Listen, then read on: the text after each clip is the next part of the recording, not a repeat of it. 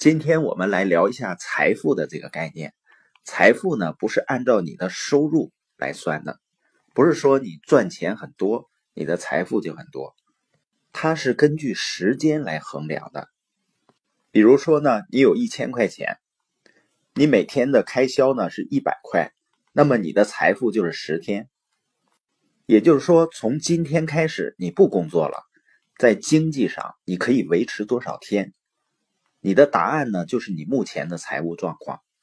所以呢，财富就是你按今天的生活质量能够维持的天数。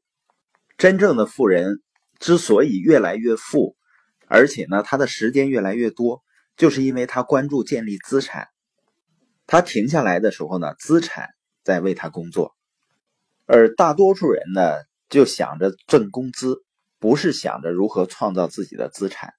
所以呢，当他停下来以后，收入也就停止了。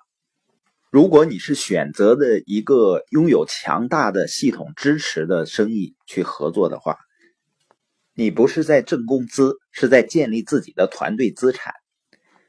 清吉谈到了他获得财务自由的四个步骤。第一步呢是创办自己的 B 型企业。企业呢跟孩子是一样的，它的成长是需要时间。有的企业呢需要时间短一些，有的会长一些，但一般来说呢，一个企业需要五年的时间才能成长起来。第二步是追加投资。很多人建立企业以后呢，当有了收入，马上呢就用在享受生活上，也就是说把自己的收入去扩大自己生活的开支，去买车呀，买更大的房子啊。实际上呢，应该把自己的收入呢追加投资在自己的企业上，让自己的企业系统变得更强大。第三步呢，清奇是投资房产。他说，当你的企业给你带来的收入越来越多的时候，也就是被动收入，你可以考虑用剩余的资金买房产。大多数人呢认为买房产的目的就是低价买，然后高价卖出去，就像把奶牛宰了卖肉一样。你应该让你的奶牛呢好好的活着，然后呢卖它的奶。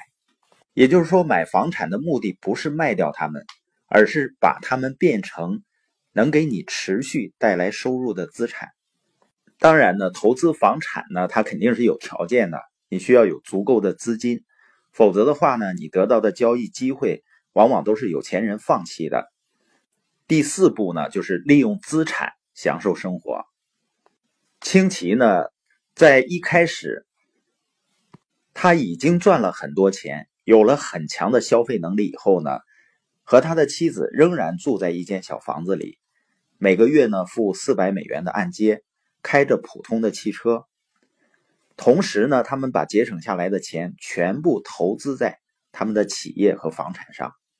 那到现在呢，他的房子很大了，有六辆的高档轿车，但是他们。住的很大的房子和车，不是他们用时间赚来的钱买的，是资产赚来的钱帮助买的。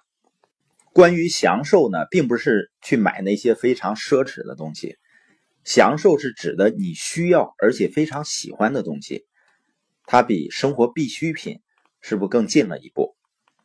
对于有的人来说呢，他觉得享受就是有一天我不用再去做。那份我不喜欢的工作了，但是现在呢，为了维持生活，还不得不做。如果这是一份享受的话，那你完全可以利用业余时间去建立自己的资产。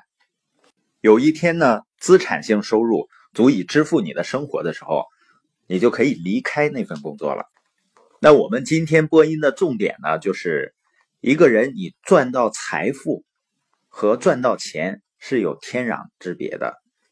建立起自己的资产，才是真正的创造了财富，而只是赚到钱，然后呢把它们花掉，我们最终呢会变成赚钱的奴隶，金钱的奴隶。